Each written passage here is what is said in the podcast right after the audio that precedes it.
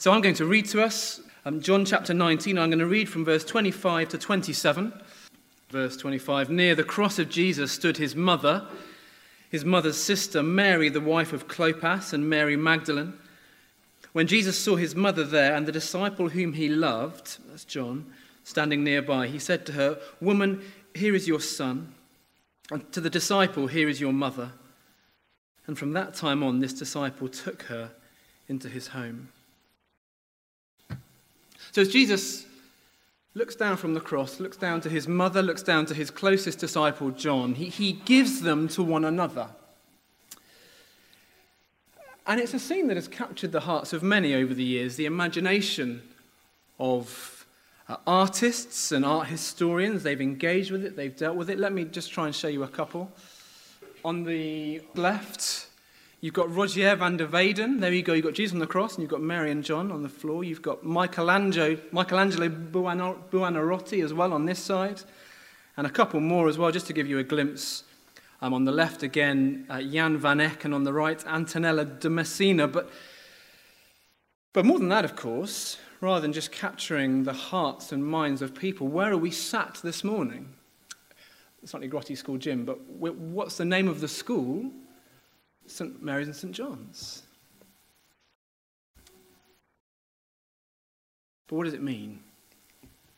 Why has this scene captured the hearts and minds of many? Why have artists and art historians got so excited? Why have we named churches and schools after this little scene in John? Why does John bother to add it? What does it mean? Well, you remember, if you know anything about John, um, that he's written a selective book of signs for us. He, he's been deliberately selective, trying to show us, more than that, persuade us that Jesus is God's king and that through trusting him we have life. And so, aside from a beautiful opportunity for artists, what does this little encounter show us? What does it add? Um, I think as I've wrestled with it these last couple of weeks, actually, it's been a real joy because it's a little bit I've never really got before. Just kind of a slightly quirky thing. Um, it looks fairly innocuous, but I think it's a bit like the TARDIS. And as you open the door, you see it's a lot bigger on the inside. There's a lot going on behind this little, little encounter. So, um, a couple of broad ideas first, and then we'll zoom into two um, more specific ones, particularly. The big picture thing is it's a beautiful, poignant eyewitness detail. Here is John at the cross telling us what he saw. This is John in the midst of the brutality, showing us that we find kindness. In the midst of death, showing us life. In the midst of hatred, we find love. In the midst of taking away, we find giving. Because John's life was never the same again. He, he gains a mother. Mary's life was never the same again. She gains a son. Can, can you imagine them just as he finishes off that verse 27? From this time on, the disciple this disciple took her into his house. Looking back in, in years ahead of this little moment at the cross, the beginning of their journey together, the beginning of this new family unit. Mary is seemingly a widow now. She can't provide for herself. I'm told it would have been common at the time for, for people who were about to die, for mums about to die, to be entrusted to somebody else for care. It's unusual that it's not one of Jesus' um, earthly brothers. You get hints in John's Gospel, particularly around chapter 7, that maybe they're not believers yet. And so, firstly, it is just a beautiful, poignant eyewitness detail of John telling us what he saw, and maybe of how his life was never the same again as he gains a new mum. But I think, secondly, as well, in the story of John, that the whole thing has come full circle. So, do you remember back at the start of John's Gospel, the, the first of the signs is um, the wedding at Cana, the most famous wedding in all the world, referred every Saturday at the church wedding services. And there was the first of John's signs that reveals something of Jesus' identity and his glory. They, they run out of wine. Do you remember? They ask Mary, and she asks Jesus to help. And in the midst of the story, there's this confusion. Jesus saying his time has not yet come, but he still gives the wine. And so he provides what they need into the midst of a helpless situation. Jesus can provide. In the midst of shame and embarrassment for the family who would be hosting the wedding, Jesus covers that. He shows them something of the abundance of the kingdom from this first sign. That was the start. And yet, fast forward on to chapter 19, where we are today, It's a very different setting. We're not at a wedding anymore, we're at the cross. It's not a time of, of joy and celebration, it's a time of sadness and darkness. We're not at the feast anymore, we're at the funeral. But actually, there are still similarities, I think. There's still the confusion that is there, and yet his time now has come. The, the language is the same as he says woman in uh, chapter 19. It was the same word back in chapter 2 as well, and we think that sounds a bit kind of awkward and a bit unkind, but actually it didn't, didn't mean any disrespect at all. There's confusion, but once again, he is providing what is needed for Mary. Once again, he is dealing with, with shame in her being a widow, but actually he is covering that by giving her a new son to provide for her. Once again, you'll see something of the abundance of the kingdom coming out as he pours himself out for them and for us. And so, once again, you see his beauty and his glory in John's gospel just kind of trickling down and working its way through into everyday life. So, those are two sort of big picture thoughts to kind of get to grips with something of what's going on in the light of John. But as I say, I think it is a TARDIS. So as we open the door, a little bit more of why I think it matters and why John records it for us. Um, so the first aspect we're going to zoom in on is this, and there are two aspects. And the first one is that he fulfills the law. So do you see, as he honours her, as he honours her as his mum, and as he honours her as a widow, he fulfills the law. And of course, honoring your parents is in um, Ten Commandments, both givings of the Ten Commandments, Exodus 20, Deuteronomy 5.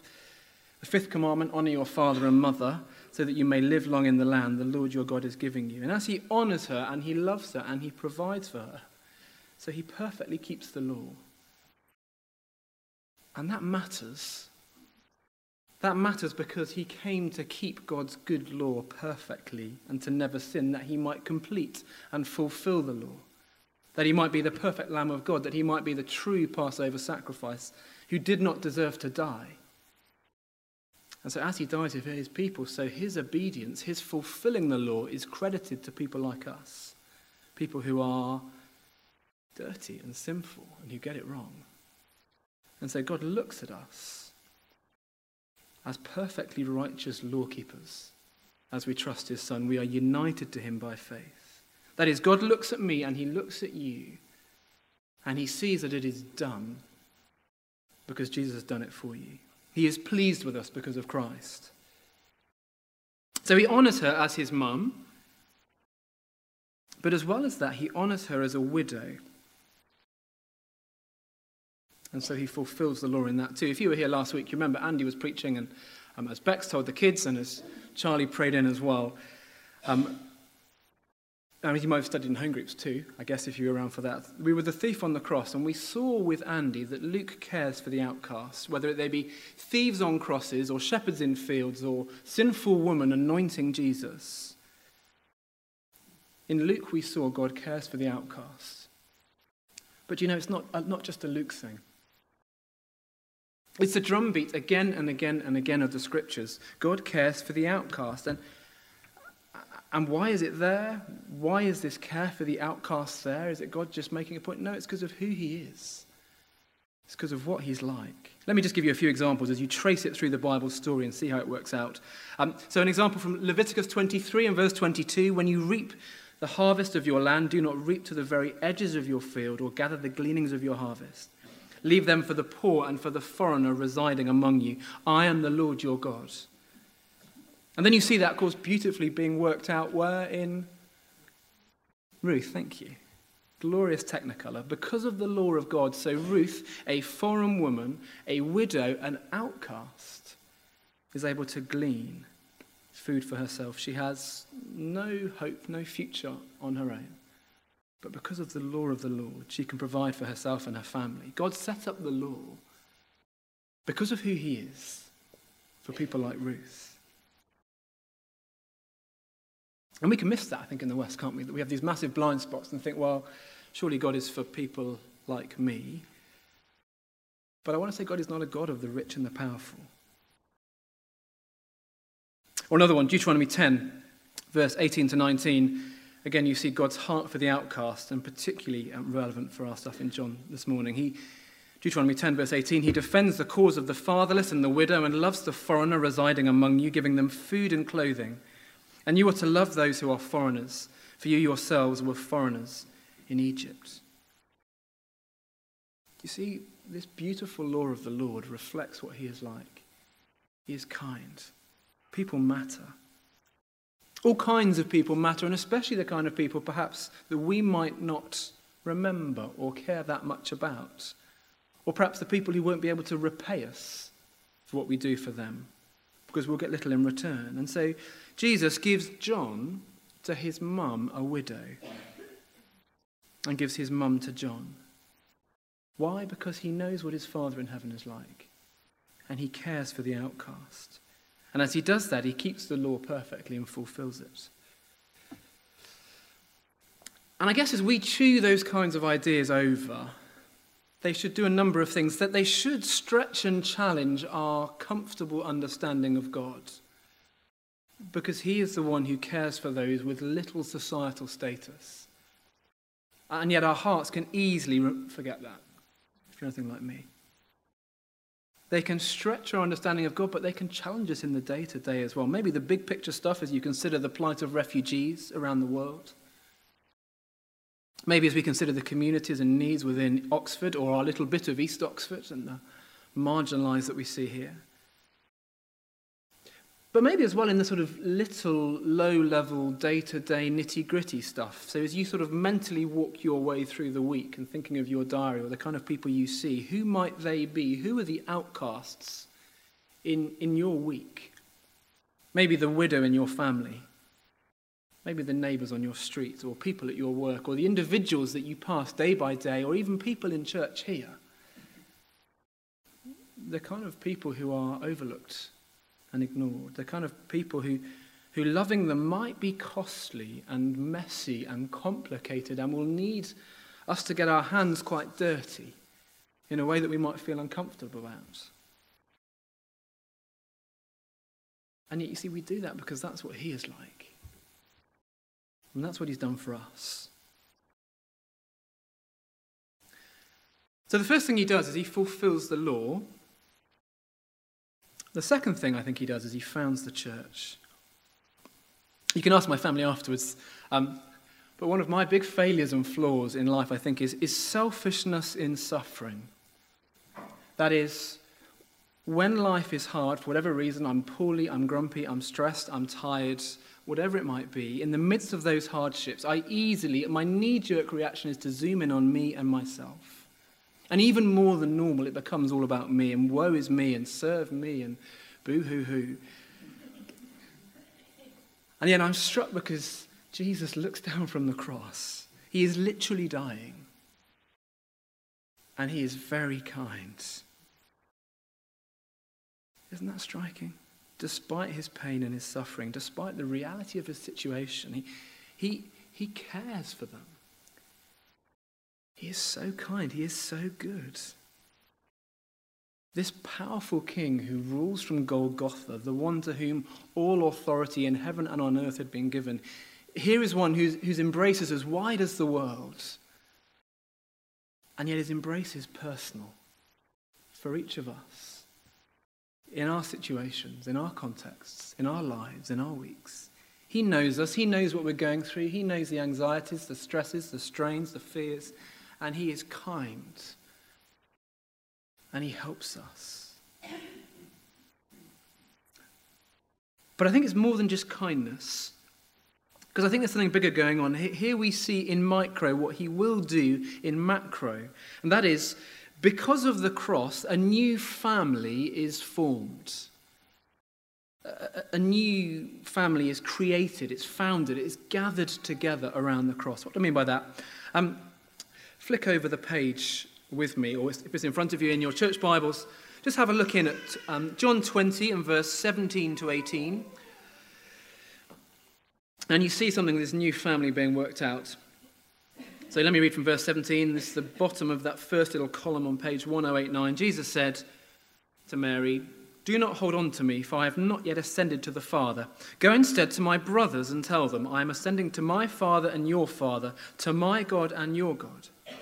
Mary Magdalene went to the disciples with the news, I have seen the Lord. And she told them that he had said these things to her. So after the resurrection, Mary Magdalene meets Jesus, unexpected. Um, and after the meeting, she, she runs to the disciples and tells them that she's met him. But, but what in verse 17 is really interesting is how does he describe them? He, he describes them, God, that's not rhetorical, see if you're awake. How does he describe them as? Brothers. Thank you. And he says, I'm sending to my father and your father. This is the first time that John will call disciples brothers, as far as I can see in John's gospel. Come and tell me afterwards if I'm wrong. But it's not the last time he does that at all. It's as if because of his death, they now have the same father. They are now brothers. They are part of the same family now. And then John, the gospel writer, I take it becomes John, the letter writer. And if you know 1 John at all, you know right through, 12 times in fact, that this brother, brother, and sister word, adelphoi, is used again and again and again, fellow believers. Jesus' death creates a new family, creates the church. And I think that begins, explicitly at least, it begins here. And it becomes something of a theme for John as he continues his writing. So he will track this outworking of the idea that as brothers and sisters, we're to care for each other, we're to love each other, we're to provide for each other. Indeed, as he gets to his first letter, John will say that it is a touchstone for authenticity.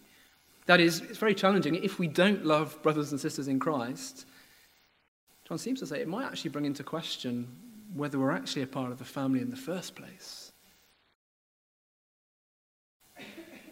But do you see the point? Other people are very often the means by which God works and provides. You've probably, um, you've probably heard this kind of parable um, before. Um, but a man was trapped in his house during a flood, and he began praying to God to rescue him. And he had this vision in his head of God's hand reaching down from heaven and lifting him to safety. And the water starts to rise in the house, and his, his neighbor shouts to him, Come, come, quick, quick, quick. I'll give you a lift. And the man yelled back, It's all right, I'm waiting for God to save me. It's going to be okay. The neighbor drives away. The man continues to pray. He holds on to this vision. Time goes by, water lifts, and a boat comes by. Things are getting bad people heading for safe ground, and they yell to the man, Grab on, come, come, come. He says, No, it's okay, I'm waiting for God to come and save me. They shake their heads, they speed away. The man continues to pray. The floodwaters continue to rise, and a helicopter flies by. A voice over the loudspeaker kind of lowers the ladder and says, Come, come, come. They says, Okay, I'm waiting for God to come and save me. And the helicopter leaves, and the flooding water reaches the roof, and the man is swept away. And it's a bit of a silly illustration, but it matters when we're the guy in the flood on the roof, waiting for God to answer our prayers about something, when He may already have provided what we need through friendships, through people He's put in our lives, through the church family, through this community. As John has given Mary to, uh, sorry, as Jesus has given John to Mary and Mary to John. So God's kindness is seen in giving us other people other people are the means by which God very often works and provides. And yet we can be too proud to think we don't need them and we're there waiting. It's all right, God's going to come and sort it out. But maybe that person might be whom God has sent. And yet we live semi detached lives and we're so self sufficient, we can miss that. We can miss the gifts of others. So it matters when we're the guy sat on the roof but it matters as well when we're the guy in the lifeboat or in the car or the helicopter. Because maybe God has given you grace, resources, gifts, time, energy, money, abilities, that you might care for others. And as you do that, so you serve Him. You see where I'm going? We, we might be the answer to the problems of others we might be the ones whom the Lord is deploying into the lives of others to give them provision, protection, friendship, security, help. It's how church works. My problem is I so easily end up just being a dam. whereby I collect up and I save and I kind of squirrel away all this grace I've been given, and it doesn't end up flowing downstream to people who need it. I don't know, he gives us the gift of singing. It's not me. He gives us the gift of singing. But we just kind of sing in the shower to shampoo and sponges and rubber ducks. Or he gives us the gift of cooking and we just kind of cook for ourselves. Or he gives us money and we sort of squirrel it away. Or we, we spend it on us but don't actually use it for the things that he's given us for. It's a bit of a scratch record, but we often talk at Magdalen Road about being a um, church being a, not a restaurant, but a family meal. Some of you can kind of switch off for the next 30 seconds. But we don't simply come to church to sit and to consume and to receive and leave grumpy if our itches weren't quite scratched or it wasn't quite as if we would liked. But we're a part of a family meal. We do it together. We've got brothers and sisters getting stuck in and sorting out chairs and glasses, and someone's doing puds, and someone's doing main courses, and someone's doing starters, and there's a whole team washing up, and everyone getting in as a family together with each other. That's church. That's something I think of what John hints at here as he forms his new family unit off the back of the cross. And see, Jesus is so kind. This is his very lowest point. This is the worst point in all of history. This is the depths. And yet here he is, fulfilling the law perfectly. Here is our king providing for his mum and his friend. And here he is founding the church, making this new family centered around the cross, which, which I think means as we come to celebrate the Lord's Supper in a moment, do you know, it's an extraordinarily appropriate thing for us to do. We celebrate the death of our King, the pure and perfect, law keeping, sacrificial lamb his body broken for us, his blood poured out for us. We remember his kindness, his provision. We remember his humbling love. He deals with our sin and our shame and, and gives us just what we need. But then we do it as community because he founds the church. Together as a family, a people united by the cross, gathered around the cross, whom the Lord gives to one another. And so I want to say, as we pass um, bread along. And as we pass around the wine, as you sort of pass it on to the person next to you, don't see that this morning, or don't ever see it, but particularly this morning, don't see it as a purely sort of practical thing. We're just sort of distributing the elements or distributing bread and wine, but look at them and think, this is someone whom the Lord has given to me. This is a brother or sister in Christ. And I am given to them as family. Because that's what church is. Let me pray for us.